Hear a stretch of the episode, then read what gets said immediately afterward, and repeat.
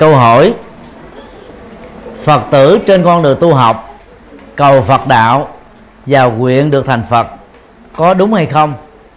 Điều này có ý nghĩa thế nào?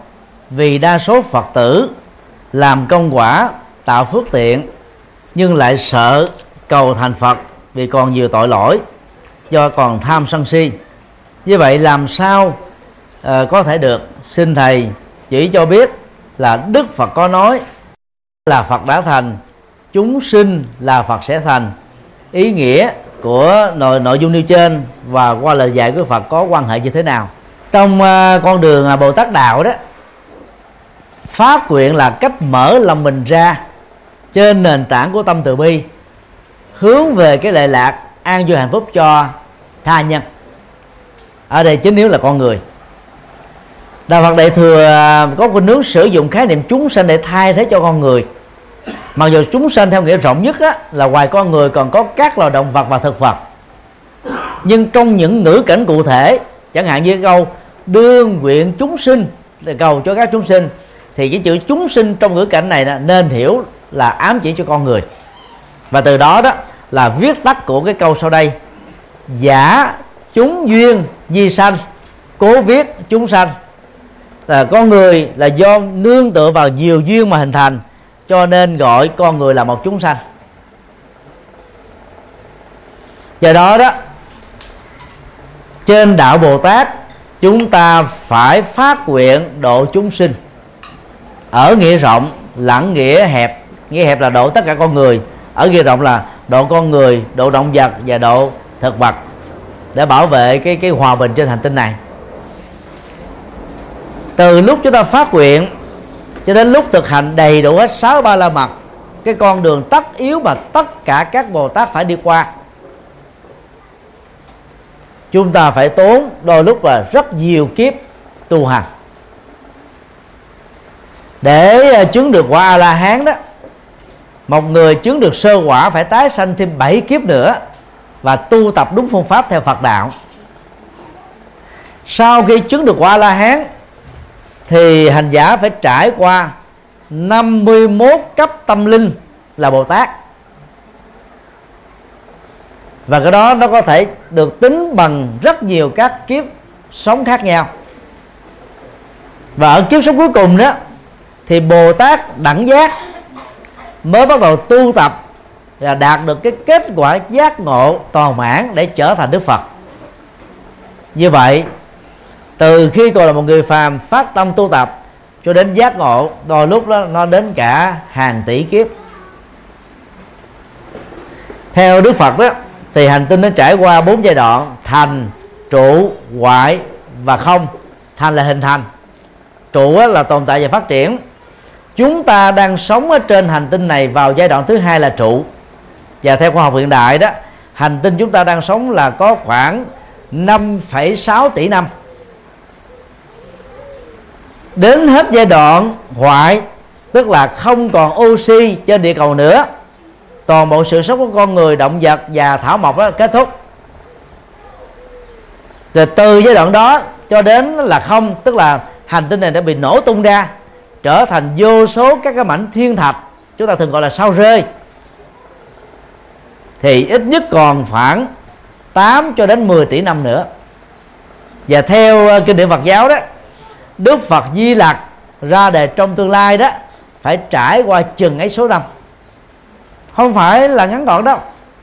Đang ghi đó, dân gian Việt Nam thì tôi nói là hội Long Hoa, có người thì nói là năm 2000 có người thì liên tưởng nó là ngày 21 tháng 12 năm 2012 tức là cái kết thúc chu kỳ lịch của cộng đồng Maya, của Mexico. Thực ra kết thúc một chu kỳ lịch thì nó bắt đầu cho chu kỳ mới.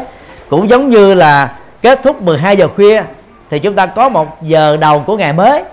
Kết thúc vào ngày 30 thì chúng ta có ngày đầu của tháng mới. Kết thúc là năm, ngày 365 thì chúng ta có ngày đầu của năm mới. Chứ không thể nào kết thúc sự sống được.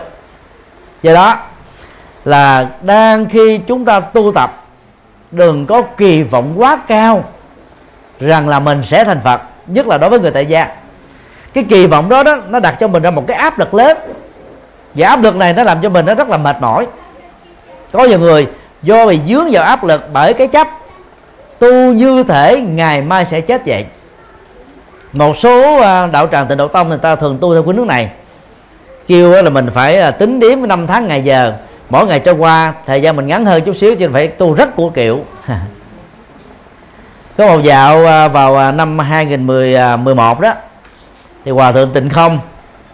Tuyên bố trong một băng giảng là địa cầu này có thể kết thúc vào năm 2012 và kêu tất cả các cái tín hữu, liên hữu của tịnh độ tông đó, hãy tính từng ngày, từng giờ, từng tích tắc để tu. Và do vì ngộ nhận cái lời dạy đó, rất nhiều người đã bỏ công ăn việc làm, bỏ chút một năm, rồi ở nhà, gọi là sum họp gia đình để chờ chết tập thể, có vợ, có chồng, có con cái, có anh chị em. 21 tháng 12 năm 2012 đã trôi qua. Nó có giống như bao nhiêu năm khác đã trôi qua. Rất nhiều người mới bị hớ và đánh giá lại những cái lời dạy mê tín về tận thế là không có thật. Cho nên nó tương tự khi tu tập á, cái quan trọng là mình cứ tu tu điều tu bài bản, tu có phương pháp, tu đúng hệ thống. Thì đến lúc nào đó quả trổ giác ngộ giải thoát diễn ra thì nó sẽ diễn ra thôi chúng ta không cần phải kỳ vọng gì hết á. Điều này rồi sánh ví giống như là cái hiện tượng được mô tả bằng hai câu thơ sau đây. Khai trì bất đại quyệt trì thành quyệt tự lai. Khi đào giếng á, đừng mong trăng hiện giếng có nước rồi đó chân hiển hiện tự nhiên thôi. Đó là quy luật. Đào giếng mà chưa có nước thì có cầu mong á chỉ có mệt tâm thôi làm sao chăng mà hiện cho nước được? Nước có đâu mà hiện. Còn khi đã có nước rồi, dù chúng ta có cấm mặt trăng không được quyền hiện trên mặt nước, nó vẫn xuất hiện như thường thôi.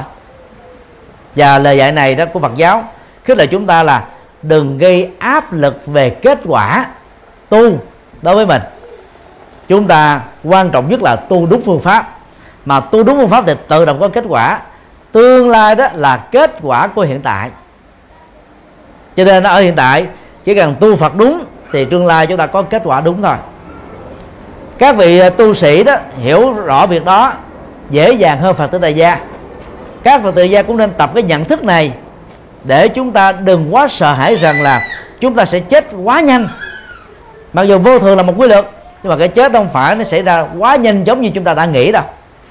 Do đó nó thay vì á, ngồi mà kỳ vọng sau khi chết được giảng sanh tây phương hay là ngồi kỳ vọng, trong kiếp sống này tôi sẽ giác ngộ thành phật, chúng ta sẽ mệt mỏi.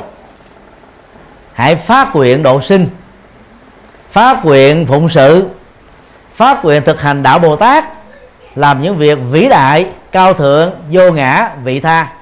Thì dầu chưa thành phật, chưa giác ngộ, chưa giảng sanh đi đâu, con người chúng ta đã trở nên có giá trị rất thiết thực ngay trong cái sống hiện tại này.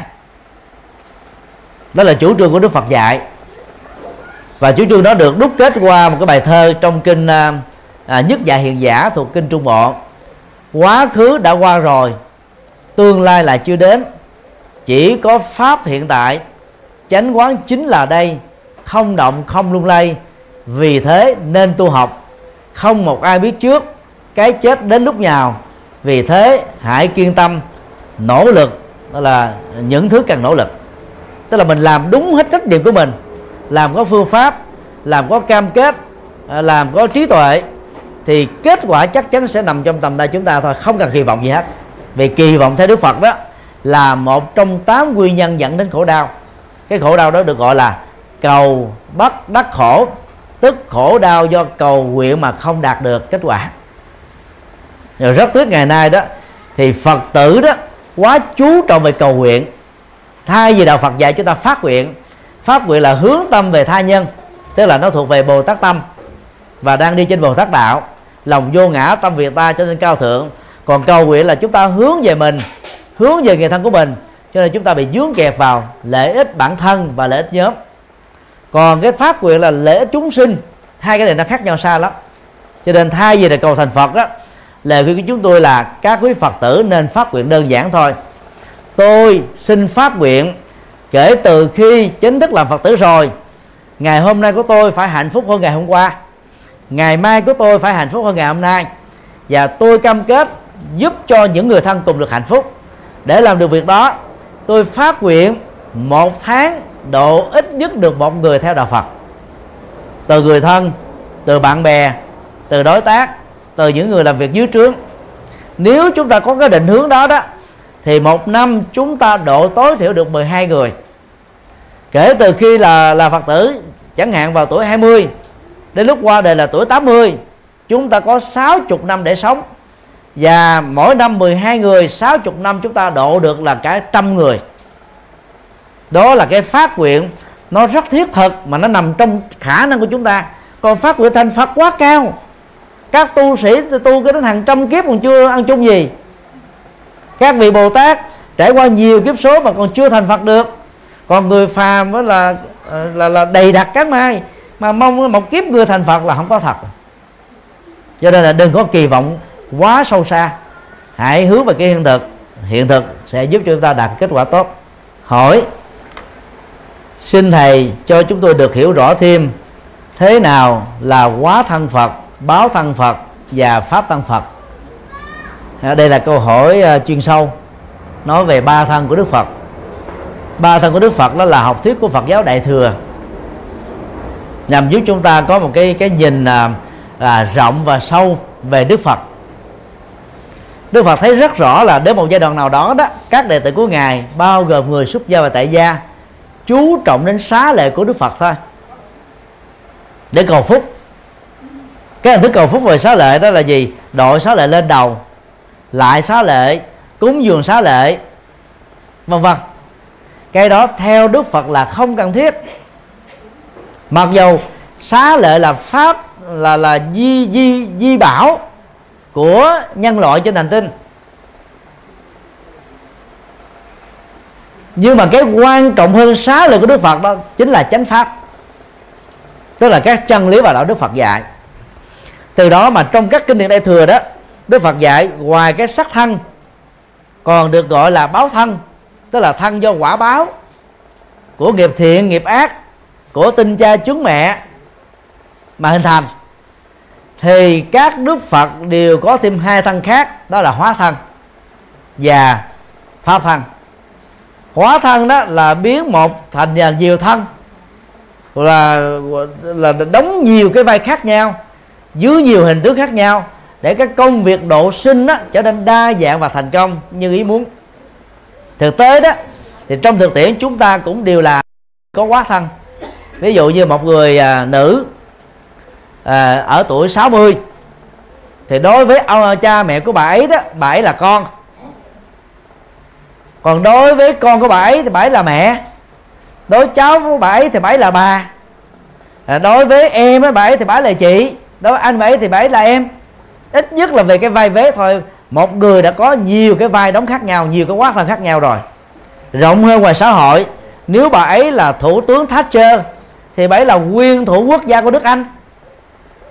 Và nếu bà ấy là một bộ trưởng, thì bà ấy là có cái vai với bộ trưởng. Tức là tùy theo cái vai trò vị trí xã hội và gia đình mà một người đó đã từng đóng nhiều vai. Có điều là đôi lúc chúng ta hiểu được các vai đó, có khi chúng ta không hiểu được. Còn các diễn viên đó thường ta đóng vài chục vai ở trong một kiếp người. Các diễn viên Hollywood trung bình một năm là đóng hai phim. Nếu sự nghiệp phim ảnh của họ là 60 năm thì họ đóng được 120 phim. Còn Amitabh Bachchan đó là diễn viên Bollywood nổi tiếng nhất của Ấn Độ, thì ông ấy đóng được 250 phim. Như vậy là ông đó thủ vai là 250 lần. Như vậy chúng ta có thể hiểu, nôm na là ông ấy đã từng có 250 hóa thân mà dù cái hóa thân đó nó chỉ tồn tại trong vòng có mấy chục phút của thước phim thôi. Chúng ta đã từng có nhiều hóa thân như thế và các đức phật cũng như vậy. Ở kiếp này đức phật hóa thân làm uh, nhân vật này ở kiếp kia đức phật hóa thân làm nhân vật kia. Và trong một kiếp này đức phật có thể hóa thân nhiều thứ khác nhau để độ sinh. Còn cái pháp thân đó là quan trọng nhất trong ba thân. Tức là xem thân xem chánh pháp chính là thân phật pháp đây là viết tắt của chánh pháp. Tiếng Bali gọi là sát dhamma tức là chân lý màu nhiệm, hay là chân lý vĩ đại. Tôn thờ chánh pháp như là thân thể của đức phật.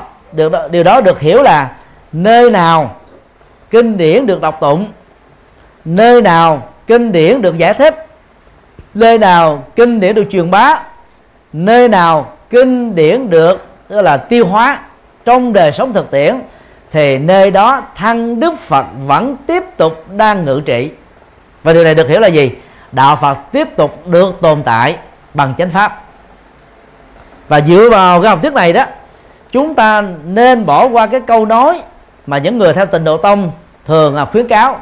Đó là trong thời kỳ mạt pháp, toàn bộ chân lý kinh điển Phật bị mất hết, chỉ còn lại kinh A Di Đà với Lương Thọ. Đến lúc giờ đó, toàn bộ các kinh mất hết chỉ còn lại sáu chữ Nam Mô A Di Đà Phật thôi. Đây là lời mê tín dị đoan. Mà nếu tin theo đó, nó phá Phật pháp rất là lớn. Đó là cái cách mà người ta nỗ lực tôn vinh tịnh độ tông, nhưng mà làm tổn hại đến đạo Phật. Vào cuối thế kỷ thứ 12 đầu thế kỷ thứ 13 khi lực lượng hồi giáo đó trở thành chủ nhân mới của Ấn Độ, đối tượng tôn giáo mà họ tàn phá đầu tiên đó là đạo Phật trường học Đa Lăng Đà. Trường học đầu tiên của thế giới xây vào thế kỷ thứ năm tại Đa Lăng Đà. Đã bị hồi giáo tàn phá. Nay chỉ còn lại là những giải gạch vụn thôi. Cái thư viện của đại học Đa Lăng Đà gồm có 9 tầng. Rất là tiến bộ. Và sách sử mô tả đó, lực lượng hồi giáo cực đoan phải đốt cái thư viện này suốt 3 tháng, tức là 90 ngày mới hết lửa cháy. Đó là cái nguồn sách vở tri thức là quá lớn như thế. Và họ đốt sạch sành xanh tất cả các kinh sách Phật giáo trên toàn nước Ấn Độ. Nhưng mà vào thế kỷ thứ ba trước Tây lịch, tức là trước đó 12 15 thế kỷ, chân lý của Đức Phật đã được truyền bá sang Tích Lan rồi. Và sau đó đã truyền hóa sang Miến Điện, Thái Lan, Lào, Campuchia, Trung Quốc, Việt Nam Tây Tạng Nam Bắc Triều Tiên và nhiều quốc gia khác bao gồm Afghanistan Pakistan Bangladesh uh, Indonesia Malaysia Iran Iraq. Rất là nhiều nước tiếp nhận đạo Phật. Như vậy dầu có bị tàn phá kinh điển Phật vẫn tiếp tục tồn tại. Trong thời kỳ kỹ thuật số này đó thì kinh điển được chứa tải dưới dạng internet và gần đây là ebook và bây giờ là sách nói cho đến lúc nào quả địa cầu này bị các nhà chính trị bấm nút, gọi là bơm nguyên tử hạt nhân, tan nát như thành cho bụi, thì lúc đó toàn bộ các dữ liệu này mới kết thúc. Cho nên đó từ đây trở đi chúng ta phải tin rằng là không có một kinh nào sẽ bị mất đi nữa. Vì có quá nhiều hình thức lưu trữ, đa dạng khác nhau, ai cũng có thể truy cập được. Còn trước đây đã muốn có một bộ đại tạng kinh, phải là dân triệu phú. Thế vì khắc bản không được bao nhiêu giàu lắm mới có thể sở hữu được. Bộ kinh như thế. Bây giờ chúng ta quá dễ không tốn tiền vẫn sở hữu được kinh. Cho nên kinh niệm Phật giáo sẽ không phải bị CV nữa.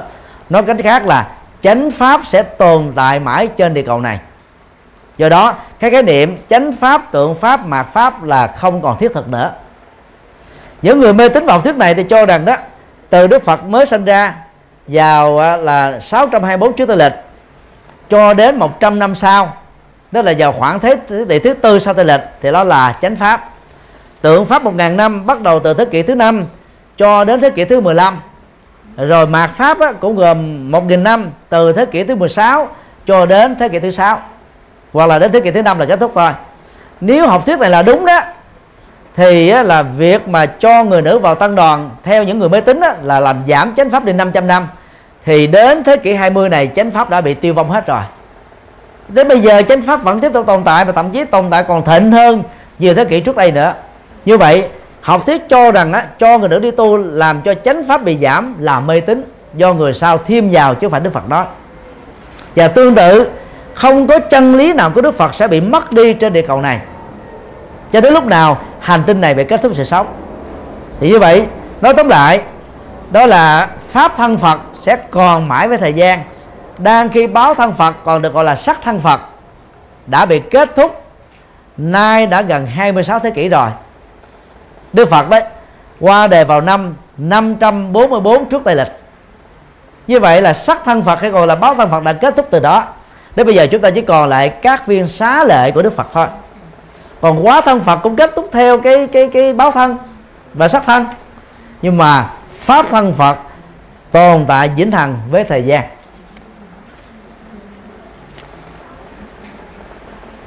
Hỏi, là phật tử, con muốn phát tâm xuất gia. Con đang chuẩn bị tinh thần sắp xếp mọi việc trong cuộc sống, gia đình và việc làm. Lòng con còn băn khoăn về đạo hiếu chưa tròn, về ăn nghĩa vợ chồng chưa chọn. Xin thầy cho con lời chỉ dạy, con phải làm sao để hạnh nguyện nêu trên được viên thành. Nhờ đó, hành trang của con đó trở nên có giá trị đây là mối quan tâm à, của rất nhiều phật tử tại gia. Khi bắt đầu giác ngộ được chân lý cao siêu mà theo họ đó, nó có giá trị giúp cho họ và những người được họ quan tâm được hạnh phúc hơn. Là một người à, đã lập gia đình rồi đó, muốn xuất gia đó, thì phải lưu ý những quy định của Đức Phật như sau. Thứ nhất, người phát tâm xuất gia phải được người bạn đời đồng tình bằng cách là quỷ hôn phối. Lễ xuất gia được diễn ra sau đó mới được xem là hợp pháp.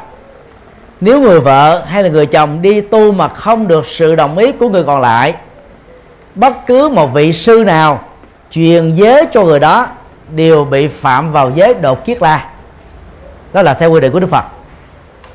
Vì cái này đó nó liên hệ đến đời sống à, gia đình mà cái khế hôn nhân nó chưa kết thúc. Thì người đi tu đó không hợp pháp vì á, đang còn hôn nhân thì không được tiếp nhận 10 giới sa di và sa di ni. Nếu là người nữ á, thì không thể được tiếp nhận tiếp tục giới thức somanani và giới tỳ kheo ni. Nếu là người nam thì không thể tiếp tục được tiếp nhận giới tỳ kheo. Và do đó vĩnh viễn không thể trở thành tu sĩ Phật giáo được. Hiện nay một số cô phụ nữ sau khi giác ngộ chân lý rất là thích nhưng mà không chịu khéo léo thuyết phục chồng.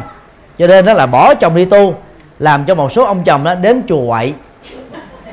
Chuyện đó xảy ra rất là đau lòng. Nhiều khi nhiều ông chồng mà ghen với các ông thầy nữa. Đó là ông thầy là dụ vợ tôi đi tu. Cho nên đó là tới mắng chửi nhục mạ và tạo ra một cái cảnh tượng không được tốt đẹp. Do đó đó muốn đi tu khi là người uh, à, tại gia có gia đình thì chúng ta phải khéo dàn xếp và phải kết thúc khế ước hôn nhân hợp pháp đó đi. Điều thứ hai nếu là người độc thân dưới 18 tuổi Đức Phật quy định phải được sự đồng ý của hoặc cha hoặc mẹ. Nếu cha mẹ đã chết thì phải được sự đồng ý của ông bà. Nếu không có người thân thì cái đó tự quyết định. Như vậy dưới 18 tuổi mà không có sự đồng ý của gia đình mà ai đó cho phép giới tử này xuất gia cũng đều là phạm giới. Và việc xuất gia đó là phi pháp. Trường hợp 3 là người tại gia độc thân, tuổi đã trên 18 dầu cha mẹ và người thân cản đảng và không cho đi tu. Việc đi tu trốn gia đình vẫn được xem là hợp pháp. Hợp pháp với giới luật của đạo Phật và hợp pháp với luật pháp của xã hội phần lớn các hòa thượng, các ni trưởng đi tu là trốn gia đình. Bởi vì nhiều cha mẹ đâu hiểu Phật giáo đâu. Cứ sợ con mình đi vào chùa, ăn chay, nằm đất sống đời cực khổ, cho nên thương quá, tội quá, không muốn cho đi tu. Nhưng mà vì cái tình thương đó mà cản đảng, làm trở ngại cho cái hạt giống tâm linh quý giá ở người con mình, đôi lúc lại là có lỗi nữa là khác cho nên vai trò làm cha mẹ đó, thì chúng ta định hướng nghề nghiệp cho con. Nhưng mà con cái mới chính là cái người quyết định. Do đó nếu con em mình có lý tưởng, giác ngộ Phật pháp, muốn trở thành người xuất gia chân chính, chẳng những không cản đảng là cha mẹ, chúng ta nên nâng đỡ tinh thần để cho con em mình được tu tập có kết quả tốt hơn. Một gia đình có một người đi tu đó, được sánh ví cũng giống như đó là một rừng cây có một cái cây nở hoa thì cả rừng cây đó được thơm lây. Cái cộng hưởng phước báo về giá trị đi tu đó là rất lớn. Và phải hãnh diện tự hào khi trong họ tộc mình có một thành viên đi tu. Chứ đừng có cản. Điều 4 để quyết định nên trở thành người xuất gia hay tại gia, người có tâm nguyện này đó nên tự đánh giá mình các điều như sau. A có thể sống được đề sống độc thân mà không cô đơn hay không? Vì cái khó nhất của người tu chính là sống độc thân mà không cô đơn. Và vượt qua được cái tình yêu và tính dục để trở thành là bậc chân nhân và sau đó nỗ lực để trở thành thánh nhân. Nếu cái nhu cầu về đời sống tính dục là quá cao, không thể sống cô đơn được, thì tốt nhất giàu có thích đi tu đi nữa cũng nên làm đệ tử tại gia. B có sống đời sống đơn giản mà không?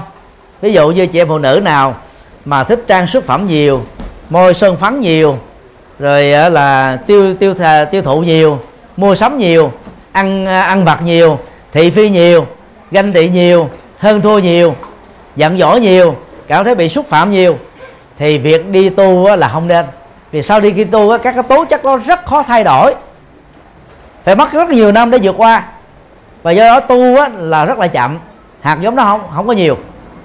Còn nếu như ai đó nó có một cái ờ, thói quen sống đó bình dân giản dị chất phát chân thành vô ngã vị tha cao thượng năng động tình nguyện xuân phong đó là làm tất cả những việc tốt cần làm. Và có có có, có cái, cái tâm quan hỷ buông xả thì đó là cái tố chất của người xuất gia. Cho nên ờ, dầu có xuất gia muộn đi nữa hạt giống Phật pháp này sẽ nở và phát triển rất là nhanh chóng ở người đó. Người như vậy đó tu sẽ có kết quả rất tốt và phụng sự rất hay. Thứ ba có trình độ đạo đức tốt có kiến thức uh, giáo dục tốt là có năng lực tốt thì lại càng khích lệ nên đi tu. Vì đạo Phật cần nhiều nhân tài. Một người có trí thức có đạo đức có ờ, nhiệt huyết mà đi tu đó thì họ sẽ trở thành một nhân vật có nhiều cơ hội đóng góp và đóng góp được cho nhiều người. Còn nếu chỉ tu cho riêng mình, tu ruột, tu rị, tu cho bản thân, tốt nhất làm cư sĩ tại gia. Còn người xuất gia thì phải nhập thế thôi. Người càng giỏi thì càng đi tu thì tốt hơn. Thì đó là ba câu hỏi người phát tâm xuất gia nên tự đánh giá mình. Nếu mình đạt được ba nội dung này mà không đi tu đó mới là sự uổng ích. Còn nếu như chúng ta không đạt được tiêu chí nào hết, thì đi tu á, chúng ta phải vất vả nhiều hơn, nỗ lực nhiều hơn, tinh tấn nhiều hơn, chuyển nghiệp nhiều hơn, thì chúng ta mới bằng được các vị tu chân chính khác.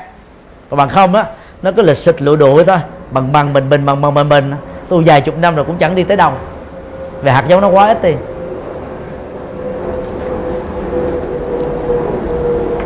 Hỏi con được giải thích rằng thần chú thủ lăng nghiêm, khi thọ trì có công đức vô lượng, giúp tiêu trừ nghiệp chướng, nhưng khi con phát tâm thọ trì, thì người thân của con hoảng sợ, khuyên con là không nên, vì sẽ khiến trong nhà sanh ra đủ chuyện không may. Việc này đúng hay là sai, con rất hoang mang. Xin thầy chỉ dạy lợi ích của việc trì chú thủ lăng nghiêm cho hàng phật tử tại gia. Được rõ. Thần chú thủ lăng nghiêm đó là nghi thức tụng trì của phật giáo tịnh độ tông. Do ngọc lâm quốc sư biên soạn, cùng với các nghi thức còn lại, đó là nghi thức cúng ngọ, nghi thức công phu chiều và nghi thức tịnh độ buổi tối. Do vậy, về bản chất đó, thì thần chú thủ lăng nghiêm và toàn bộ nghi thức đó là dành cho người xuất gia tại chùa, chứ không phải dành cho người tại gia. Tương truyền là thần chú này có khả năng à, chuyển hóa năng lượng tính dục. Sở dĩ mà người ta ngộ nhận như thế đó, là vì ta dựa vào cái câu chuyện thầy Ananda, thư ký riêng của Đức Phật. Rất là giỏi về bộ nhớ, và ông cũng là cái người trùng tuyên là kinh để cho chúng ta biết được ngày hôm nay. Là trong một dịp đi à, hành khất đó, sang một cái à, làng của những người thuộc cùng đinh. Thì có một à, thiếu nữ đẹp sắc nước hương trời. Họ của cô ấy là ma thanh ga hán việt thường phiên âm là ma đăng già. Mới quỳ mọp xuống vì theo cái tập tục à, phân biệt uh, giai cấp của ấn độ giáo đó người giai cấp cao đó không được nhìn người người giai cấp thấp không được nhìn người giai cấp cao. Đang đi khắc thực thiếu nước thầy Ananda nói với ờ, cô ấy rằng là hãy cho tôi một lon nước. Người này mới trả lời rằng là thưa đại đức con là kẻ hèn mọn đâu dám dâng nước cho ngài. Vì theo truyền thống à, của bà la môn đó con dâng nước cho ngài mà ngài tiếp nhận thì ngài sẽ bị không thanh tịnh. Thầy Ananda trả lời là ta đến đây để nhận nước chứ không phải là đến đây để nhận sự phân biệt đối xử giai cấp. Xúc động quá cô gái ngước mặt lên để nhìn thì thấy Ananda quá đẹp trai. Vì Ananda đó đẹp chỉ thua một phần mười với Đức Phật thôi. Sau này khi Đức Phật chết á, mỗi lần nhớ Đức Phật đó, người ta tới nhìn ngài Ananda để đỡ ghiền. Cái đẹp của ông nó như thế, cao một thước 90 da trắng, hình chữ V, cơ thể sáu múi. Thông minh tuyệt vời. Bình dị chân thành, chất phát giảng đơn. Là một hoàng tử bỏ ngôi đi tu cũng giống như đức phật. Cô gái mới đem lòng yêu ananda. Và sau đó, đó thì đức phật biết được mới um, quá độ cô gái và trở thành uh, cô gái trở thành một nữ tu về sau này. Thì dựa vào cái câu chuyện đó đó thì trung quốc mới thêm một cái cái tình tiết về sau. Đó là đức phật đã biệt phái bồ tát văn thù sư lệ đem thần chú thủ lăng nghiêm đến để đọc và làm cho cô gái này đã không còn bùa mê thuốc lú, không còn yêu Ananda nữa. Cái câu chuyện đó là Trung Quốc thêm vào nha. Còn cái chuyện lịch sử nó chỉ có phần đầu thì thôi.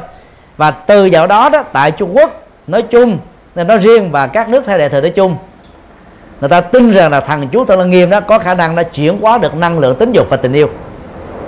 Trên thực tế đó, rất nhiều người tu sĩ Phật giáo Việt Nam là có mấy chục năm trì thần chú đề đại, đại Thủ Lăng Nghiêm vẫn ra đời. Sau năm 75 50% tu sĩ đã để cho tóc dài theo năm tháng. Bởi vì không tìm thấy tương lai của sự tu ở trong nước. Ai có điều kiện tài chính hoặc được bậc tử bảo trợ ta để đi vượt biên. Còn số còn lại đó thì tối đó phải bị đuổi ra khỏi chùa về nhà tư gia mà ở. Và khi mà ở nhà tư gia như vậy đó thì trong gia đình nó có người nữ à, có nhiều cô gái đẹp lịch sự. Và sau một thời gian ở thì hai người thương nhau cuối cùng á, là lập gia đình. Cho nên á còn tu lại sau năm 75 á, tại Việt Nam đó là một diêu phúc lớn đối với một thiểu số các vị tu sĩ tăng. Còn các tu sĩ ni đó thì họ giữ rất tốt. Mặc dù cũng bị lâm vào hoàn cảnh khó khăn tương tự nhưng họ vẫn giữ được giấy pháp mà không có ra đề.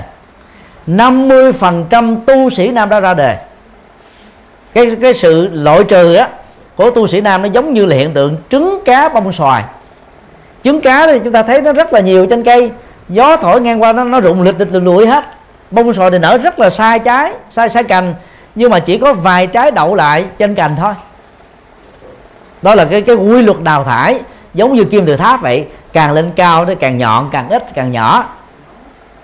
Đó là quy luật tâm linh cho nên á là việc tụng trì thần chú thổ lăng nghiêm nói riêng và tất cả các thần chú nói chung đó thật ra đó chỉ để giúp cho tâm của người trì tụng được an tĩnh thôi. Lý do là khi mà tâm mình tập trung vào câu thần chú thì đồng thời lúc đó đó chúng ta không có để tâm đi du lịch ở chỗ này ở chỗ nọ. Thì lúc đó chúng ta niệm nam mô a di đà phật là đúng nam mô a di đà phật. Còn nếu không tập trung á, thì nam mô a di đà phật nó trở thành nam mô a di đà lạt nó bị loạn động. Và đây là lý do mà ngài ngọc lâm quốc sư đó đã rất tinh tế đặt cái thần chú đại bi trước các bài kinh. Ví dụ là trước kinh phổ môn, trước kinh dược sư, trước kinh du lan, trước kinh địa tạng. Để chi? Để cho tập trung cao. Vì nếu không tập trung cao thì chúng ta lộn lưỡi, quên chữ, đọc sai. Và khi mình tập trung cao rồi đó thì sau đó chúng ta đọc vào từng lời kinh, bao gồm trang kinh, đoạn kinh, câu kinh, chữ kinh. Chúng ta sẽ hiểu sâu sắc. Và nhờ đó mới ứng dụng và có kết quả trong đời sống thực tiễn. Rất tiếc về sau này khi mà mật tông phát triển đó, thì người ta đề cao vai trò của câu thần chú là có thể trừ ma, diệt quỷ, cầu gì được đó, mang bình an, hết bệnh tật, thăng quan tiến chức, mua may bán đắt, vân vân. Nói chung là sở quyền tùy tâm, các từ như ý thực ra đó thì cái câu thần chú không có chức năng đó. Nhân nó tạo ra kết quả nhờ vào các thuận duyên.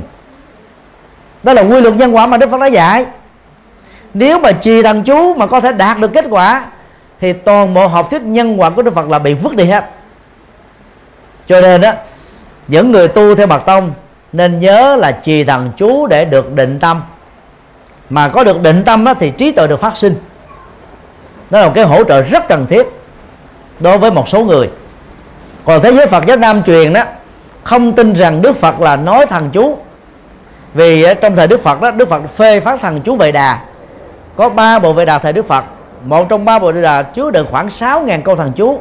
Và Đức Phật phê phán rất là nặng lời ở trong ờ, kinh Trường Bộ. Thì đây là cái quan điểm rất là khác biệt giữa Phật giáo Nguyên Thủy và Phật giáo Đại thừa. Như vậy thọ trì thần chú nếu không mang được phước báo thì cũng chẳng mang tai ách gì đến cho người thọ, thọ trì. Do đó ai nghĩ rằng là trì thần chú thủ lăng nghiêm thần chú đại bi hay bất cổ thần chú nào mà dẫn đến tai ương tật ách đổ nghiệp đó là mê tín dị đoan và phá hoại phật giáo. Trì thần chú là để được tâm an chỉ tâm lẳng lặng tâm tập trung tâm an lành tâm thư thái tâm thoải mái tâm bình an. Chứ không thể nào có những cái tác hại được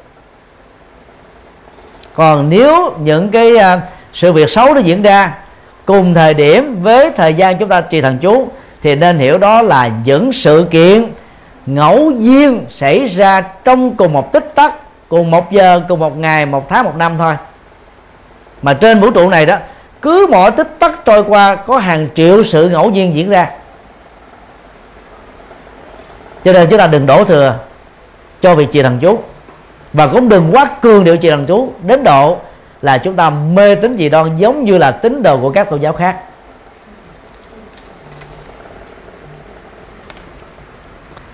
hỏi trong kinh Phật có nói 10 pháp giới bao gồm trời, người, Atula, địa ngục, ngạ quỷ, súc sanh, A La Hán, Bồ Tát và Phật. Trong kinh Địa Tạng, Đức Phật có nói cảnh giới địa ngục. Đức Phật lên cung trời đau lệ thuyết pháp cho mẫu thân. Ma Gia phu nhân nghe. Con nghe băng giảng của thầy, có giảng là không có địa ngục, không có kinh địa tạng. Xin thầy cho biết thêm về lý do gì mà nói như thế. Đây là câu hỏi rất khóc búa.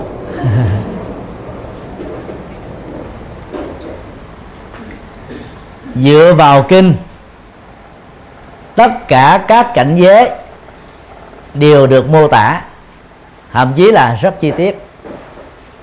Nhưng mà qua nghiên cứu của chúng tôi và nhiều học giả khác đó thì có những phần được biên tập về sau này. Kia là thời đức phật đó ngài không có dạy đến. Theo chúng tôi đó về à, cảnh giới thánh đó, nó chỉ có ba chứ không có bốn như trung quốc đã nêu ra. Trung quốc đưa ra thanh văn và duyên giác là hai cảnh giới. Thanh văn thấp hơn duyên giác nhưng trong hàng trăm bài kinh từ kinh điển Bali kinh điển A và kinh điển Đại thừa đức phật đều nói thống nhất đó là thanh văn uh, duyên giác là bằng nhau mà quả chứng đó của họ đó là gì? A la hán như vậy thanh văn là a la hán duyên giác là a la hán và độc giác phật cũng là a la hán rồi trung quốc phân ra làm hai nhóm cao và thấp khác nhau. Từ đó mới có ra là bốn thánh chứ thực ra chỉ có ba thánh thôi. Tu thanh văn đó là nghe đức phật thuyết giảng tứ diệu đế và thực tập bát chánh đạo mà giác ngộ a la hán thì gọi là thanh văn. Tu về 12 nhân duyên hoặc là tu về duyên khởi nói chung mà giác ngộ được thành a la hán thì được gọi là duyên giác. Sanh ra vào cái thời điểm không gặp phật mà tu giác ngộ được quả a la hán thì gọi là độc giác phật tức là người giác ngộ một mình mà không cần có sự hỗ trợ của người khác. Như vậy, thanh văn, duyên giác và độc giác phật có quả chứng giống nhau là a la hán a la hán có nghĩa là hết được sanh tử luân hồi, không bị nữa. Đó là quả thánh quan trọng đối với phật giáo nam truyền. Theo phật giáo đại thừa đó, sau quả la hán thì còn có quả bồ tát. Quả bồ tát thì gồm có 51 cái tầng cấp khác nhau kinh thủ lăng nghiêm và kinh hoa nghiêm đề cập rất chi tiết về các cảnh giới này. Và sau đó, tu tập nữa thì mới giác ngộ thành phật. Như vậy, nếu nói theo phật giáo đại thừa, chỉ có ba thánh là a la hán bồ tát và phật. Nếu nói theo phật giáo nguyên thủy thì chỉ có hai thánh, đó là a la hán và phật. Bồ tát là một khái niệm không được chấp nhận ở trong kinh điển Bali. Bây giờ chúng ta theo phần chất đại thừa, cho nên mình tạm chấp nhận là có ba thánh thôi. Như vậy tứ thánh là phần biên tập thêm của Trung Quốc, mà vốn do hiểu sai về nội dung của thanh văn và và duyên giác thôi. Còn về cõi phàm đó, thì thực tế không có luật phàm như Trung Quốc đã nêu ra. Đây chúng tôi đó, thực ra chỉ có hai cảnh giới thôi, con người và động vật động vật thì có nhiều loại. Loại côn trùng, loại bò sát, loại dưới nước, loại có cánh, loại ờ, bốn chân và loại hai chân. Và loại hai chân đây chính là con người. Trong loài động vật đó, khỉ vượn được xem như là cái gọi, cái loài gần bằng hai chân thôi. Nó là loài cao cấp nhất trong các loài động vật. Có thể nôm na nói rằng là loài hai chân. Còn thiên đó, trong tiếng Bali và Sanskrit là Deva nghĩa đen của Deva là người phát quan. Mà theo Ấn Độ giáo đó, những người Aryan, tức là Trung Đông ngày xưa, bao gồm Iran Iraq ngày nay, ngày xưa gọi là Ba Tư, đã xâm lăng và đánh thắng Ấn Độ, đuổi cái người bản địa Ấn Độ về miền Nam và họ trở thành chủ nhân mới của toàn quốc Ấn Độ. Họ tự xưng họ là thánh nhân, tức là Aryan, những nhân vật thánh từ đó họ mới phân chia gia cấp dựa trên màu da. Gia cấp của Ấn Độ được gọi là Vana V A N N A trong tiếng Bali. Vana có nghĩa đen là màu da. Màu da của Ấn Độ à, kể từ khi Ba Tư xâm lấn đó, thì gồm chia làm hai nhóm. Nhóm trắng như là Trung Đông ngày nay và nhóm da đen à, là người Ấn Độ gốc. Và dựa vào màu da như thế đó thì khi mà đưa ra học thuyết Deva tức là người phát quan thì người Aryan đó có cái khuynh hướng muốn cho rằng đó, họ, những người da trắng, tức là người thông minh, người có trí tuệ, cái phân biệt đối xử này nó xảy ra đúng với thế giới phương tây. Khi pháp, anh, tây ban nha, bồ đào nha đi xâm lăng trên toàn cầu và biến các nước nghèo trở thành thuộc địa đó, thì họ cũng cho dân da trắng là dân trí thức là còn dân da đen đó là dân ngu. Cái phân biệt đối xử đó đã dẫn đến cái ờ, cái cái cái cuộc chiến ở Nam Phi mà Nelson Mandela đó đã đấu tranh vì cái sự đấu tranh đó và ông ấy bị cầm tù 27 năm. Ngày nay thì phân biệt uh, trắng và đen nó đã giảm đi khá nhiều. Như vậy chữ Deva là chư thiên đó chính là con người sống ngoài hành tinh của chúng ta thế thôi. Chứ không phải là chư thiên có cánh bay giống như Trung Quốc đã vẽ trong các bức tranh đó là con người sống ngoài hành tinh. Trong nhiều kinh á Đức Phật nói như thế này chư thiên có phước báo hơn con người của chúng ta về năm phương diện. Thứ nhất về nhân tướng. Cao chắc không phải là thước máy chứ không phải lùng lùng giống như ông Nhật Từ này. Thứ hai đó là rất thông minh đó là trình độ tri thức và khoa học cao. Thứ ba là môi trường sống rất là hòa bình. Thứ tư á, có tuổi thọ dài lâu. Và thứ năm á, là họ không có tranh chấp như là con người trên hành tinh của chúng ta đó là năm phước báo của con người ngoài hành tinh. Mà chúng ta thường dịch là thiên tức là người có cánh bay giống như các thiên tầng ở trong nền văn hóa của phương tây vậy. Như vậy chư thiên thực ra cũng là một loại hình con người. Có điều là con người cao cấp hơn con người chúng ta thế thôi. Nếu mình lấy một số nước phương tây để so sánh đó, thì phương tây là chư thiên của dân châu á chúng ta thấy là hai cái đẳng cấp nó khác nhau xa lắm. Dân phương tây rất là cao, ráo, đẹp. Trình độ trí thức cao. Giàu sang phú quý, ít chiến tranh. Dân châu á tới thiên tai, lũ lụt, động đất, sóng thần.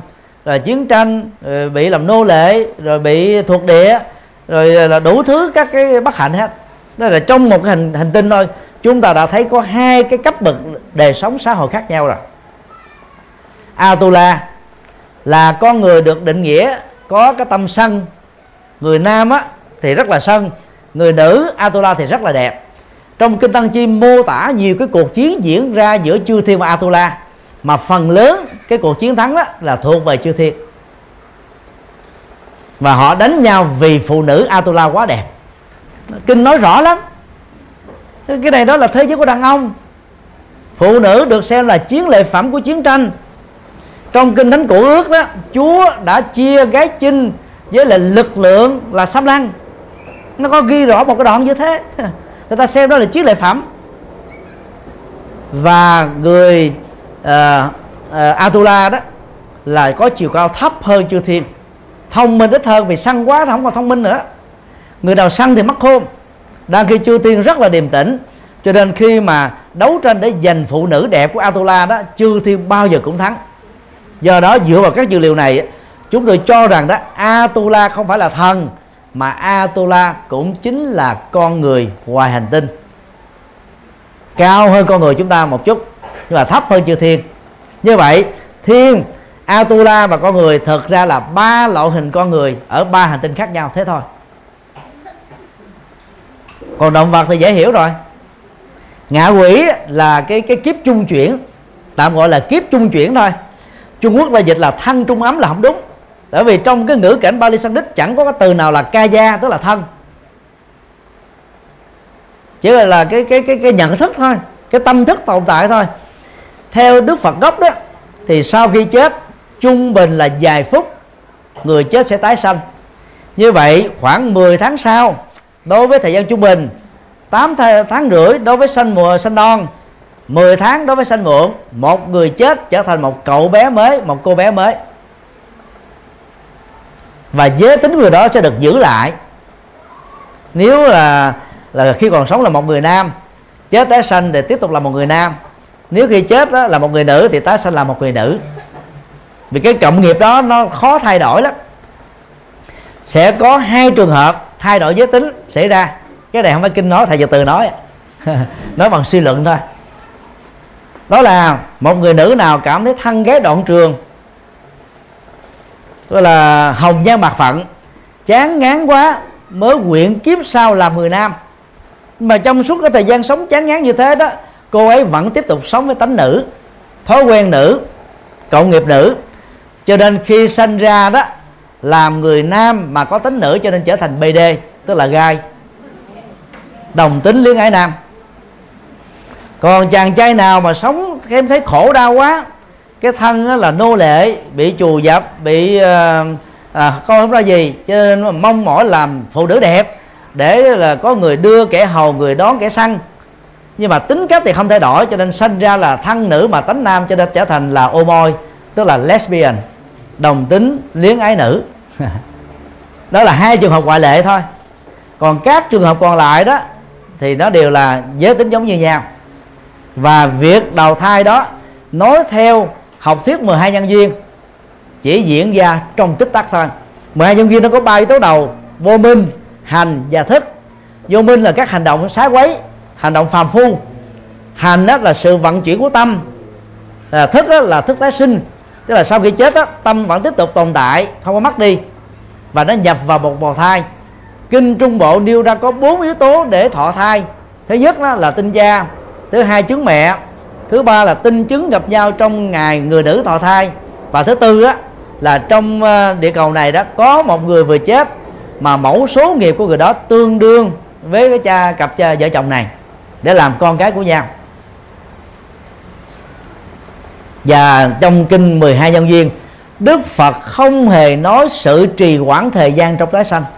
Chưa từng có một câu nào dù là nghĩa đen hay là nghĩa bóng nói về sự trì hoãn đó.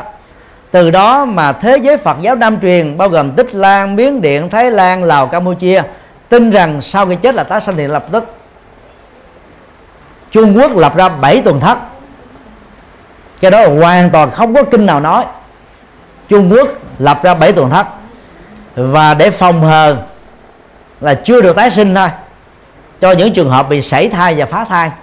Cái là tái sinh vào một gia đình mà cái mẫu số nghiệm nó không tương thích thì người đó lại tiếp tục tái sinh thêm một lần nữa hoặc lần thứ hai.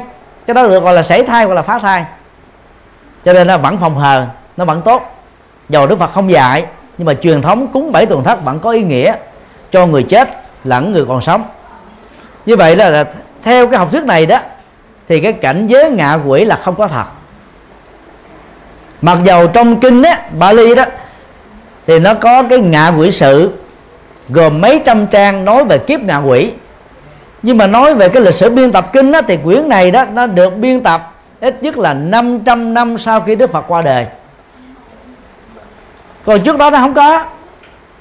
Đó là nó là được các vị thầy tu biên chép và gán vào miệng của đức phật. Còn đức phật gốc thì không có nói cái đó. Và đây là cái cái quan điểm mà được các học giả nghiên cứu về văn bản học kinh điển thừa nhận các tăng ni phật tử thông thường thì ít nghiên cứu về vấn đề này cho nên ít biết thôi. Và dựa vào giả thuyết đó nếu nó là đúng đó thì như vậy đó cái ngạ quỷ thực tế là chẳng có ma nhập vào người khác chẳng có ma vắt vưởng đây đó chẳng có ma là phá người hại đời chẳng có ma là đi giết người rồi bắt người khác chết để đền đền vào cái chỗ đó mình mới được đi đầu thai. Như là chết là tai nạn giao thông chết uh, do gọi là bị uh, chìm uh, chìm chìm nước vân vân. Cái đó là không có thật chỉ là lời đồng thổi thôi. Do đó đó ngạ quỷ không nên xem như là một cảnh giới vì nó chỉ là tạm thời thôi. Như vậy sáu cảnh giới đó chỉ còn lại có hai thôi. Là con người và động vật. Còn địa ngục á, là giáo dục đạo đức cho những thành phần cùi không sợ lỡ biết không sợ súng thấy quan tài không đổ lệ. Tức là họ trai trước nội sợ hãi rồi vừa ra khỏi khám bữa sáng chiều là tiếp tục phạm tội phạm rồi. Mà khi đọc vào cái văn văn bản mà nói về địa ngục đó thì là giết người đó bị uh, là, là chết đi sống lại hàng triệu lần không gián đoạn từ kiếp này sang kiếp khác. Người ta nghe mà sợ luôn. Nếu mà địa ngục có thật đó thì địa ngục còn ác hơn những kẻ làm ác nữa. Thế giới này đó một phần ba các quốc gia đã bỏ cái án tử hình rồi. Vì người ta tin rằng giống như Phật dạy là con người còn sống bằng giáo dục có thể thay đổi lối sống để chuyển được nghiệp. Còn chết rồi là vĩnh viễn không làm được việc đó. Theo dự đoán chúng tôi khoảng 100 năm tới đó, thì có thể là 3 phần tư các quốc gia sẽ bỏ án tử hình, chỉ còn lại trung thân thôi. Nhiều quốc gia bỏ luôn án trung thân, chẳng hạn như Campuchia, chỉ còn 25 năm tù giam. Dutch giám đốc trại tù Khmer đỏ khét tiếng, ra lệnh giết trên 40.000 người, chỉ bị tuyên án 25 năm tù giam thôi. Đó là ta hiểu Phật giáo, ta tin là có thể thay đổi được bằng con đường giáo dục. Thì không có lý do gì mà ở dưới địa ngục ác đến thế. Người ta giết có một lần, người ta bị giết lại cái triệu lần. Như vậy những người tham gia giết một triệu lần, các tội nhân đó, nhân quả của họ như thế nào? Không ai trả lời được. Vì có thật đâu trả lời. Do đó đó mặc dầu địa ngục là không có thật học thuyết địa ngục vẫn có giá trị về đạo đức rất lớn. Do về tin vào địa ngục mà người ta không dám làm chuyện xấu. Bây giờ nó có nhiều hình thức hình thức địa ngục dân gian. Gia đình mà có người gọi là bạo lực gia đình là địa ngục. À, vợ hoặc chồng à, ngoại tình là địa ngục. Rồi tranh chấp quyền lực của nhau là địa ngục. Bắn giết lẫn nhau là địa ngục. Lừa đảo lẫn nhau là địa ngục các hình thức địa ngục, gọi là là hiện thực đó là khắp nơi, khắp chỗ. Chỗ nào cũng có. Chứ còn địa ngục thật thì không có. Chính vì thế mà trong một số băng giảng đó, chúng tôi nói là địa ngục chỉ là học thuyết được đưa vào sau này, khoảng 600 năm sau khi Đức Phật qua đời. Có nơi thì cho rằng là khoảng 400 năm. Còn trước đó là chưa từng có. Cho nên nếu mà dựa vào kinh điển á thì là địa ngục là được là nêu ra rất nhiều kinh. Chúng tôi đọc rất nhiều kinh như thế. Nhưng mà dựa vào cái lịch sử phát triển đó thì chúng ta thấy là trước đó nó không có về sau mới có. Do đó theo chúng tôi đó cảnh giới phàm chỉ có hai. Đó là con người chia làm ba thiên atula và nhân. Và các loài động vật chia làm là sáu loại. Loại côn trùng bò sát dưới nước có cánh bốn chân và hai chân. Thế thôi. Dầu uh, 10 cảnh giới chứ còn lại có năm. Cái quy luật của nghiệp chi phối hết tất cả các cảnh giới này. Không có gì có thể hoạt động ngoài cái nghiệp quả của con người được. Cái cái đây là cái quy luật mà chúng ta phải tin thôi. Và giờ tin quy luật như thế đó, chúng ta sống có đạo đức hơn, có trách nhiệm hơn. Còn những người tin rằng là chết là hết, như là những người cộng sản vô thần, theo triết học Mark Lenin hoặc là những người không có tôn giáo thì có thể trong một giai đoạn nào đó họ sống rất tốt do chế độ giáo dục, do phấn đấu cá nhân. Nhưng khi cạm bẫy đến cám dỗ có mặt, hoặc là sự hù dọa cái chết, một số người, thậm chí có thể là rất nhiều người trong số đó, bắt đầu đó là thay đổi nhận thức, thay đổi lối sống và họ trở thành là những người phạm pháp và tội phạm. Bởi vì họ có thể nghĩ rằng là khi chết đó là kẻ thiện lẫn người ác đều giống nhau, thì làm thiện làm gì cho mệt?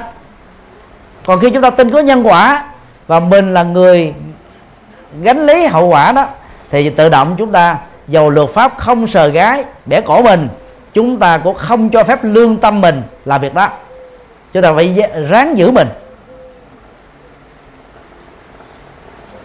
Và nhờ cái cái nhận thức về nhân quả này mà chúng ta mới trở thành những con người đạo đức tốt cho mình và không ảnh hưởng tiêu cực cho tha nhân.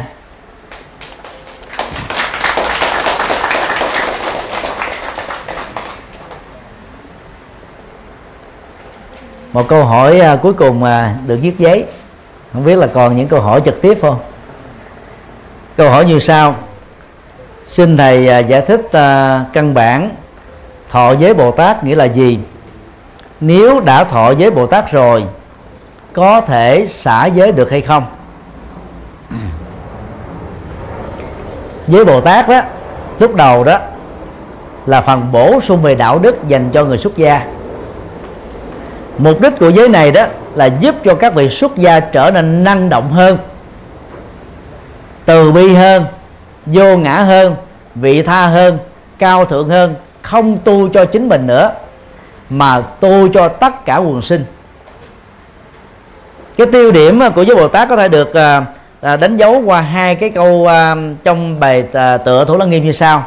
Như nhất chúng sinh vị thành phật, chung bất ư thử thủ nệ hoàng nếu có một chúng sinh nào chưa thành phật, thì tôi phát nguyện không thành phật, làm bồ tát để độ sinh thôi. Đó là tâm từ bi lớn. Do đó thọ với bồ tát là để trở thành những người có tâm từ bi lớn, những người có hành động lớn, những người có trí nguyện lớn, những người có phụng sự lớn và những người đó có tu tập lớn. Nói chung là những cái gì vĩ đại, theo chiều hướng tích cực, lợi ích cho đại đa số quần chúng thì được gọi là đạo bồ tát hay là hạnh bồ tát, hay là nhân bồ tát, hay là tâm bồ tát. Do đó, thọ với bồ tát đó thì gồm có, trước nhất đó là tiếp nhận tiếp nhận 10 giới quan trọng, tức là 10 điều đức cao quý. Và sau đó là tiếp nhận 48 điều đạo đức hỗ trợ, được gọi là 48 điều đạo đức phụ, để giúp cho chúng ta trở thành người vĩ đại ngay trong cái sống hiện tại này hai điều mà khó nhất ở trong giới bồ tát đó đó là ăn chay trường. Một cái hình thức là phát triển lòng từ bi ở mức độ cao nhất. Dầu ăn mặn, mua thực phẩm tôm đông lạnh, tức là đã bị giết sẵn rồi. Chúng ta không trực tiếp giết. Theo kinh thủ lăng nghiêm, lòng từ bi vẫn bị thương tổn, cho nên rất khó có thể thành phật được. Kinh thủ lăng nghiêm nói như sau. Người tu tập đạo bồ tát mà vẫn còn ăn mặn tức là ăn thịt chúng sinh. Dầu trải qua nghìn đời cũng không thể thành phật được. Điều này cũng giống như là nấu cát mà muốn thành cơm. Cát là cát mà cơm là cơm cát không thể thành cơm được. Đó là một cái tuyên bố rất mạnh ở trong kinh thủ lăng nghiêm. Để kêu gọi lòng tự bi tuyệt đối. Mà lòng tự bi tuyệt đối thì phải ăn chay trường. Điều khó giữ nhất à, thứ hai đối với người thọ giới bồ tát đó đó là không quan hệ tính dục. Và điều này đó, người tại gia là rất khó thực hiện. Cho nên về sau đó, những vị truyền giới bồ tát người ta mở ra, người thọ giới thì, bồ tát mà là tại gia vẫn có thể sinh hoạt đời sống vợ chồng. Còn người xuất gia là không nên. Điều thứ ba, người thọ giới bồ tát đó thì phải phát tâm truyền bá kinh điển đại thừa. Tức là gì? Và truyền trao Phật pháp để giúp cho tâm người ta trở nên từ bi, cao thượng, vô ngã vị tha, chứ không ích kỷ cho riêng mình, không tu chuyên riêng mình. Đó là ba điều khó làm nhất của giới Bồ Tát. Và khi làm được những điều đó đó, thì một người phàm trở thành chân nhân. Từ một chân nhân, chúng ta có khả năng trở thành là thánh nhân. Khi đã phát nguyện thọ với Bồ Tát rồi, đến một lúc nào đó, do thói thất tâm, do điều kiện không cho phép, do không thích làm nữa chúng ta có thể xả giới bồ tát mà chẳng mang tội gì hết. Điều đó cũng giống như là chúng ta đánh mất cơ hội để trở thành thánh nhân vậy thôi. Mình đang nỗ lực để thành thánh nhân, bây giờ mình khởi lại, mình trở thành chân nhân. Và hài lòng với cái vai trò chân nhân, thế thôi. Cũng giống như là thằng bờm á, là có cái quạt mo, người ta muốn đổi ba bò chín châu bè gỗ liêm rồi nhà cao cửa rộng bờm lắc đầu. Nhưng mà cho cái mâm soi bồm bờm cũng cười liền vì cái tâm trạng của thần bờm là chỉ thưởng thức mâm soi thôi. Thì tương tự đó, con người chúng ta đó, có những người nó có những cái biệt nghiệp, chỉ chấp nhận được ở cái mức độ này thôi. Mình có tặng cao hơn, hướng dẫn cao hơn, tốt hơn ta không chấp nhận được. Thậm chí họ còn kháng cự nữa. Cho nên đó, nếu như mình lỡ mà không giữ được với bồ tát thì chẳng có tội gì. Thọ với bồ tát là để cho tâm mình cao thượng hơn, mà không giữ được nó thì không có tội. Chỉ có cái là không được cái phước của việc đó thôi cho nên là ai thọ với bồ tát thì ráng cố gắng mà làm. Lỡ mà làm không được cũng không sao. Vì này mình tình nguyện làm mà. Nhưng mà thọ với thanh văn bao gồm sa di sa di ni tức somanani tỳ kheo tỳ kheo ni mà không giữ được bị phạm giới thì có tội. Tội nặng á, thì bị trục xuất không làm tu sĩ nữa. Tội nhẹ thì bị phạt dưới nhiều hình thức khác nhau. Còn với bồ tát thì không có tội. Làm không được thì không có phước thôi. Chứ không có tội gì hết cho nên đó, các quý phật tử tại gia nên à, phát tâm thọ với bồ tát. À, nếu như mình thấy tâm của mình đó là hợp với cái cái đức độ cao siêu rộng lượng bao dung à, vô ngã vị tha thì nên phát tâm làm. À, làm có thể những gì mình làm được. À, và làm được cái đó là nó tốt cho mình thôi. Và đừng có thực hiện một cách cực đoan.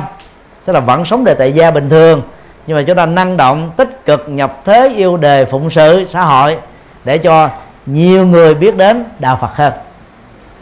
Thì đó là những à, câu hỏi được à, gửi lên bàn. Bây giờ thì à, bắt đầu những câu hỏi trực tiếp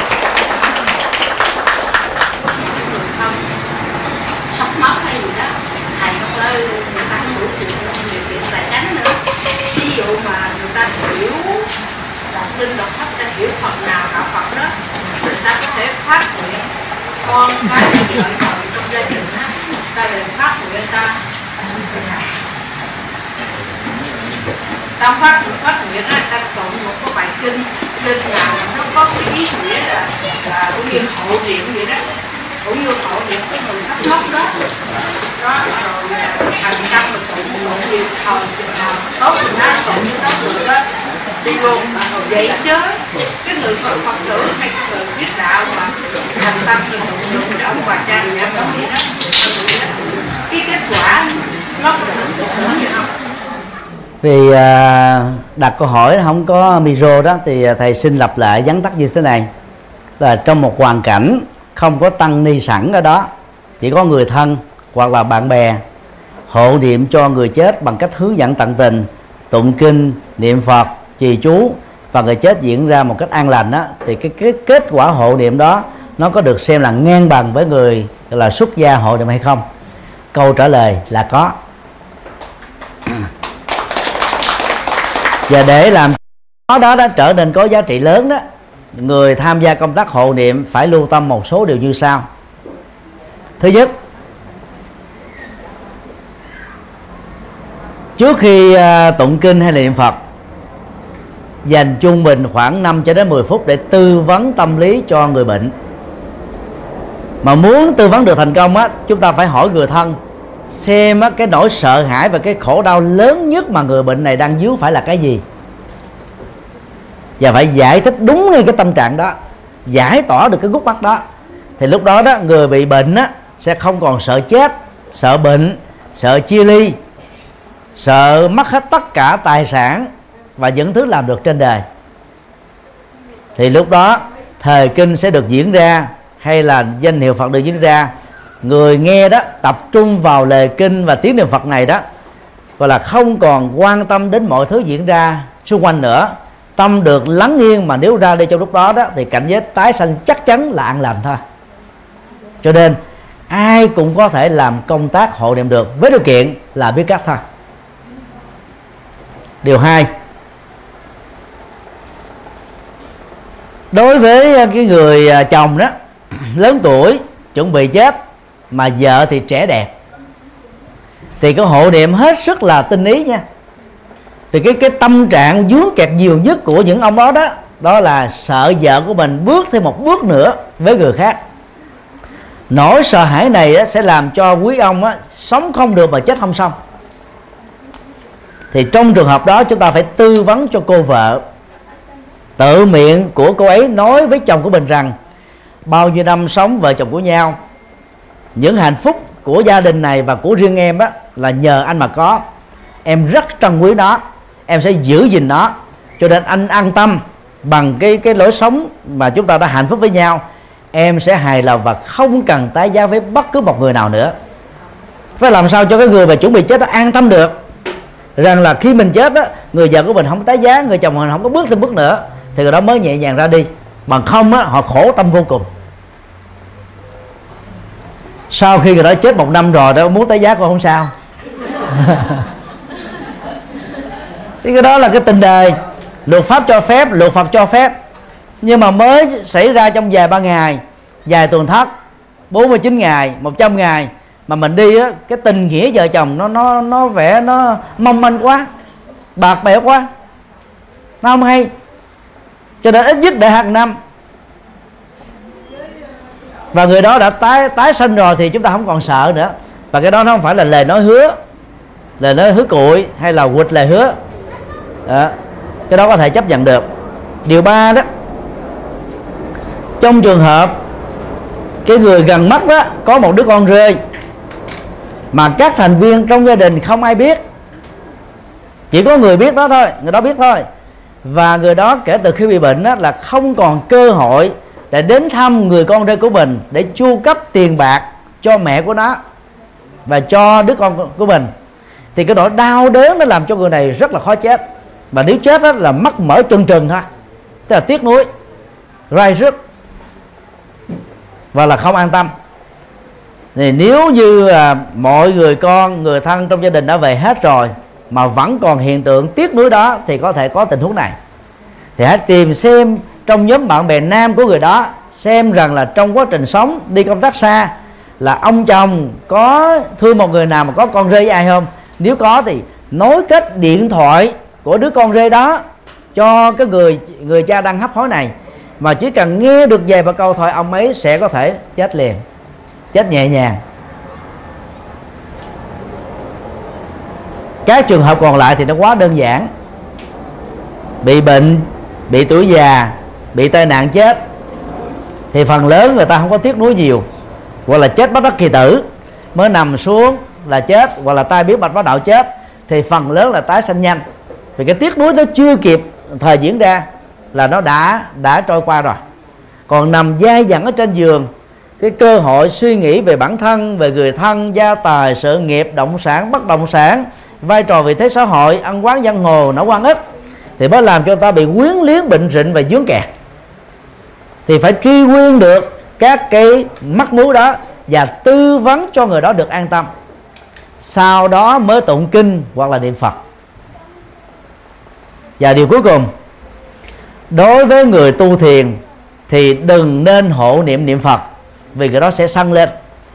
Đối với người niệm phật thì đừng có nên hộ niệm tu thiền hay là mật tông, vì cái đó không thích hợp.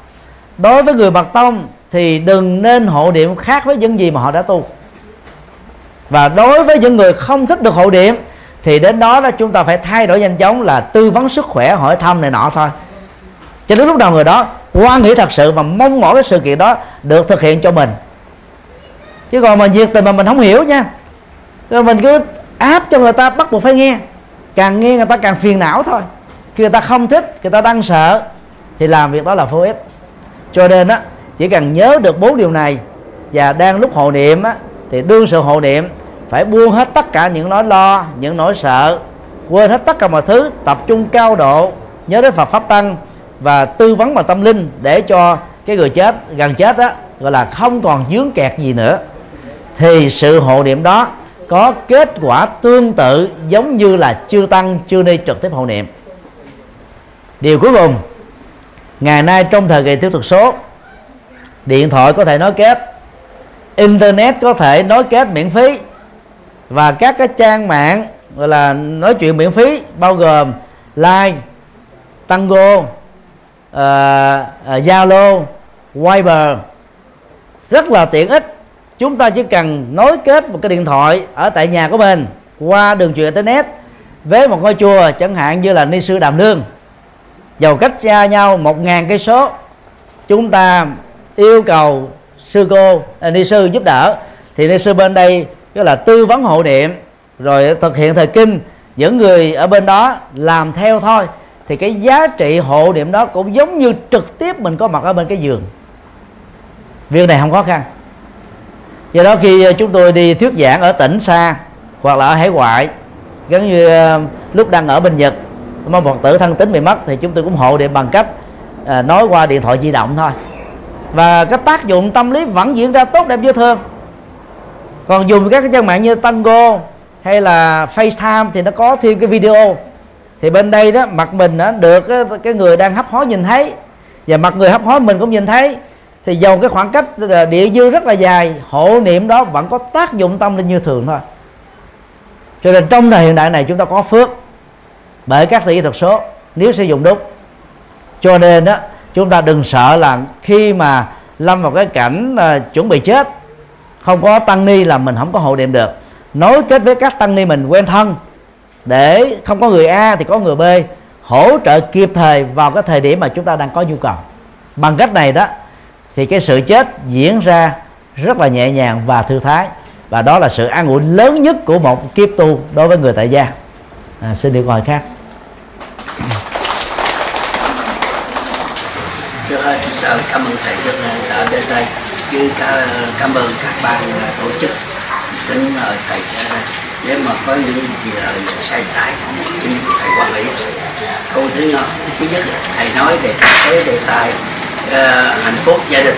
Rất cảm ơn thầy rất hay đó nhưng mà tôi nghĩ là trong cái hạnh phúc nếu đi xa hơn nữa trong cái câu mà học đồng chỉ có hạnh phúc.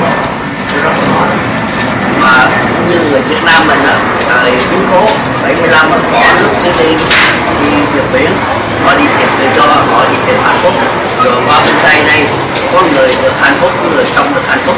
Rồi bây giờ nghe nói đâu bên Việt Nam mình đó nào là hối lộ, nào là ăn thịt chó, nào là ăn uống mau uống mau rắn rồi uống mật mật gấu, tùm lum.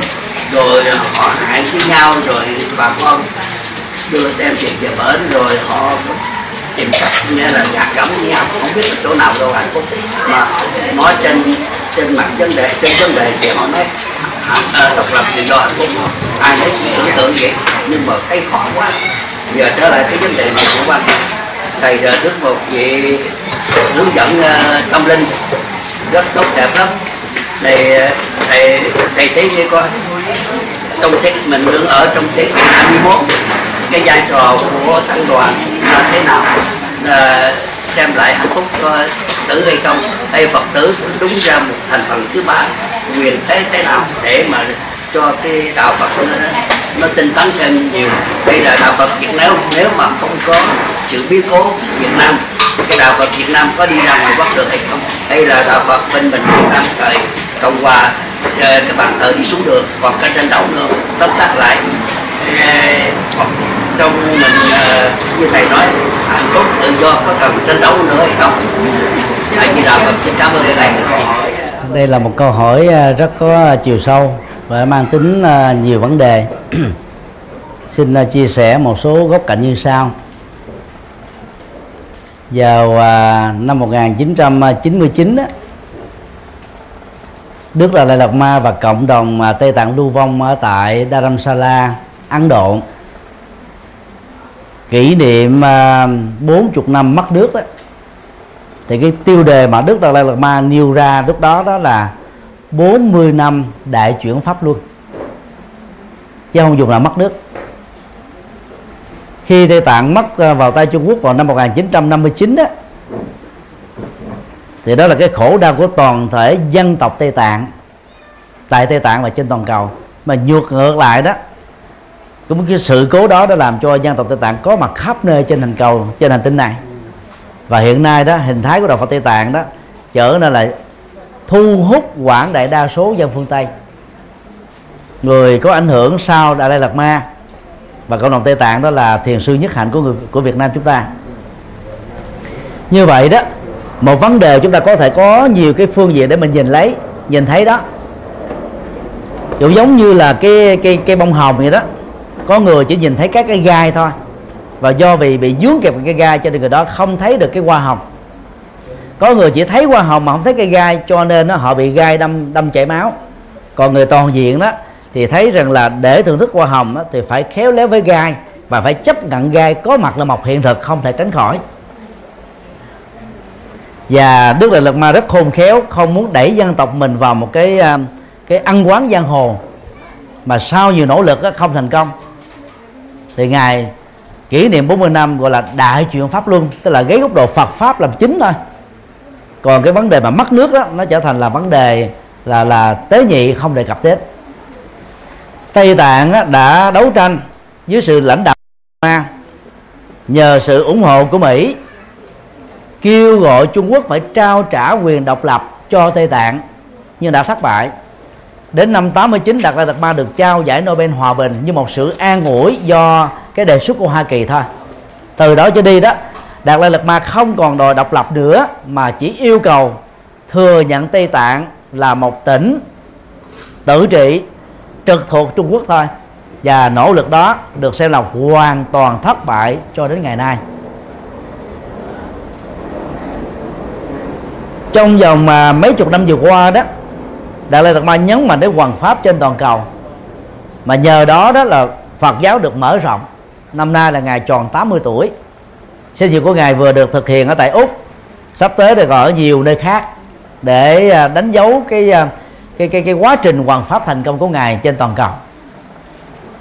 Điều hai Việt Nam á, nếu không có cái à, sự kiện năm 1975 chưa chắc gì đó là cái cộng đồng Việt Nam đã có mặt khắp toàn cầu như hiện nay. Có khoảng 4 triệu rưỡi 4 4 triệu rưỡi người Việt Nam đã có mặt trên năm châu. Làm mẹ, làm cha, làm công nhân, làm phó thủ tướng, làm à, đại biểu quốc hội, làm thượng nghị sĩ, làm doanh nghiệp lớn, làm công nhân, làm tất cả mọi thứ mà hợp pháp ở tại các quốc gia cho phép cho nên nếu mình nhìn từ góc độ này đó, thì nó cũng là một cái duyên phúc cho rất nhiều người Việt Nam. Mà nhờ có đó đó, mà rất nhiều người Việt Nam ở hải ngoại hạnh phúc hơn. Ít nhất là chuyển được cái cộng nghiệp nghèo khó bất hạnh của mình trước đây. Còn những người tiếp tục ở trong nước á, một phần là do Mỹ đó là cấm vận. Các quốc gia không ai dám hợp tác kinh tế với Việt Nam cho nên Việt Nam đã trải qua ít nhất là ba thập niên nghèo bằng cùng rất mồng tơi. Giống như uh, Cuba bị mất uh, bị bị Mỹ uh, là là cấm vận và cô lập. Cho đến năm 2015 này mới mới giải phóng cái cô lập đó sau 50 năm. Do đó đó có rất nhiều cường quốc đó, họ ứng xử rất là tồi tệ ở chỗ là là thù. Cho nên là trù dập những cái quốc gia yếu kém hơn mình. Các quốc gia tư bản à, bao gồm những quốc gia chiếm hữu thuộc địa đó đều là những quốc gia rất là hống hách ác độc. Trong đó có pháp nè tây ban nha bồ đào nha anh đi xâm lăng khắp nơi. Hiện nay thì họ là những nước rất là đàng hoàng. Nhưng mà thời kỳ chiếm hữu nô lệ đó họ là những nước rất là ác độc. Cái tác động đó đó là nó dẫn đến cái nỗi khổ niềm đau khắp mọi nơi. Chính vì thế đứng từ góc độ mà độc lập chủ quyền đó thì ai cũng mong mỏi rằng là đất nước mình đó được được độc lập. Vì độc lập là cái thiêng liêng nhất luật pháp thế giới tôn trọng. Và để đạt được đó, đôi lúc các quốc gia phải trả một cái giá rất đắt mà Việt Nam là trường hợp điển hình. 40 năm độc lập đã trôi qua, lòng người Việt Nam trong nước và hải ngoại vẫn chưa hàn gắn được. Và có lẽ sau khi chết đó mấy triệu người Việt Nam ở hải ngoại mang theo nó với cái chết của mình. Chứ không phải là dễ. Bởi vì những cái chính sách sau năm 75 quá sai lầm. Đánh tư sản. Và xem những người giàu sang là kẻ thù. Dân trí thức là kẻ thù. Và những người làm việc cho Việt Nam Cộng Hòa là kẻ thù. Những chính sách sai lầm đó nó làm cho rất nhiều người bỏ nước ra đi. Và cái hận thù đó, đó nó làm cho người ta không quên được. Đang khi đông đức tây đức đó, thống nhất với nhau không tốn một giọt máu so sánh chừng đó thôi đã thấy là cái ứng xử của người Việt Nam với việc Việt Nam là không được thông minh như là dân tộc của Đức. Và đó là cái nỗi đau của dân tộc Việt Nam chúng ta. Bây giờ chúng ta đã có độc lập, tự do đã có ở phương diện này, ở phương diện khác, nó thiếu phương diện này, thiếu phương diện kia. Cái đó khắp nơi trên thế giới này đều có, hoặc ít hoặc nhiều. Ngay cả mỹ cũng có những trường hợp là không được tự do. Chẳng hạn như chương trình nghe lén của chính phủ hoa kỳ đó là vi phạm cái quyền tự do lớn nhất mà quốc hội của mỹ bây giờ đang phản đối. Tức là cái nước mà lúc nào cũng hô hào là mình có tự do và tôn trọng tự do, lớn nhất đó. Nhưng mà họ đã chứng minh rằng là họ vi phạm tự do và vi phạm nhân quyền. Và kể cả Mỹ còn luôn nghe lén luôn những nước liên minh, nghe lén ờ, thủ tướng Merkel của Đức, nghe lén các cái đồng minh của NATO. Và bị khối đồng minh này lên án vô cùng cho nên cái tự do đích thực đó, con người rất khó đạt được. Có đạt được là ở mức độ tương đối thôi. Rất là tương đối thôi. Và cái tự do theo nghĩa Phật giáo thì rộng hơn. Đó là giải phóng mình ra khỏi sự nô lệ thượng đế và các thần linh. Giải phóng mình ra khỏi các cái chói buộc của tâm, bao gồm tham ái, sân hận, si mê, chấp thủ ờ, và những cái dây mơ rễ bát của chúng. Giải thoát mình ra khỏi sanh tử luân hồi tức là bao gồm tất cả các loại khổ đau thì cái tự do này đó, người tu học Phật đó nên nhấn mạnh đến.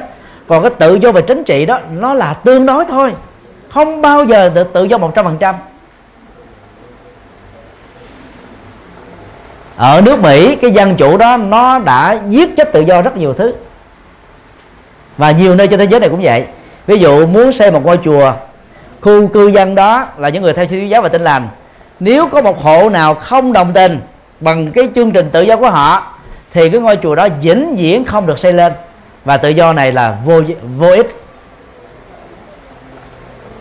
Thiền sư dứt hạnh đành phải bỏ một cái khu đất rất đẹp ở New York do một tỷ phú cúng đã cắt lên những cái trung tâm tu học rất là ngon lành. Nhưng mà vì có một hộ ở trong đó không đồng tình thôi, toàn bộ chương trình tâm linh đó bị vứt bỏ đi cho nên cái tự do của kiểu phương tây nó nó cũng có những cái lỗ hổng của riêng nó. Nó có những cái điểm bất toàn của nó nó cũng tạo ra nhiều nỗi khổ niềm đau của cho những con người của dân tộc họ. Và cái điều tự do ở trong nước Việt Nam nó cũng tạo ra một số cái nỗi khổ niềm đau của những người đang sống trong nước. Với những cái tiêu chí rất là khác nhau, với những quan điểm rất là khác nhau, với những cái lệ thuộc vào ý thức hệ chính trị và luật pháp rất là khác nhau.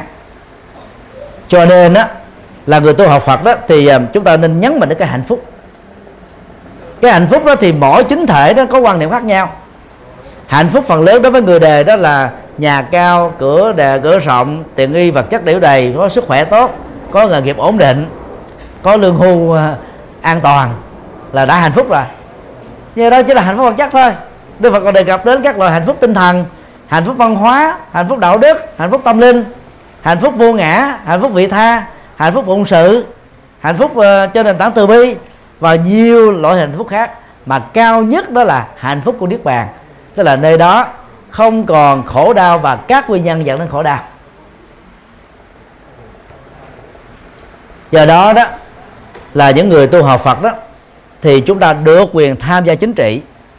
Vì tham gia chính trị đó là cái quyền hợp pháp hợp pháp về luật và hợp pháp về Phật giáo rất tiếc là các Phật tử ít tham gia chính trị.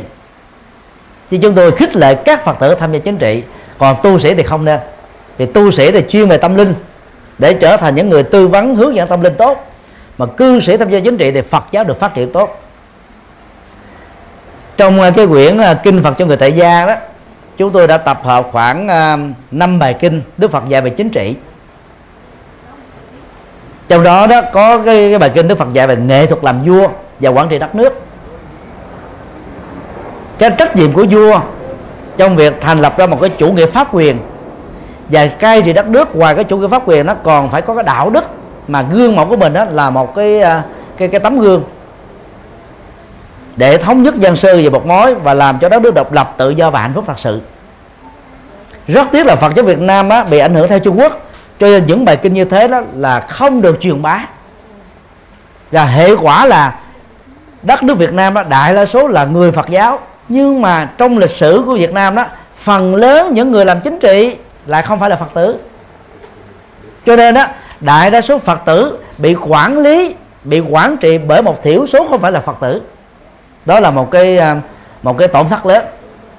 Do đó chúng tôi kêu gọi đó, nhiều Phật tử tham gia làm chính trị chân chính như Đức Phật đã dạy.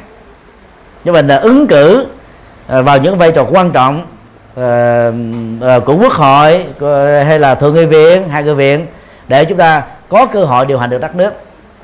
Trong các quốc gia hiện nay đó thì uh, tích lan đó là nước đi đầu. Có tối thiểu 6 nhà sư làm bộ trưởng. Và trong số 6 nhà sư đó đã từng có một nhà sư ứng cử tổng thống hai lần mà bị thất bại. Cái bối cảnh chính trị rất phức tạp của à, tích lan nó cũng giống như việt nam mình thôi. Nội chiến mấy thập niên. Bể hổ Tamin theo ờ, hồi giáo do ấn độ ủng hộ. Và đăng kia đó đại đa số đó là người phật tử. Cho nên đó, cái cuộc nội chiến đó đã làm cho đất nước bị phân hóa. Và các nhà sư thấy rằng là cần phải tham gia chính trị với một cái vai trò nhất định nào đó để làm cho đất nước ngày càng được phát triển. Và cái khổ đau nó được kết thúc. Cho nên nói tóm lại đó là cái sự kiện ờ, độc lập của nước Việt Nam đó, cho đến nay đó thực ra là chưa độc lập trọn vẹn.